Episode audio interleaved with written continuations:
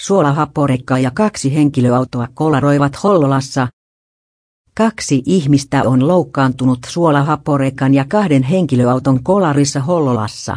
Onnettomuus tapahtui valtatie 12 Hämeenkoskien ja Ojastenmäen välisellä henkilöauton kuljettajat loukkaantuivat. Henkilöautoissa ei ollut muita matkustajia. Rekka vaurioitui hieman keulastaan.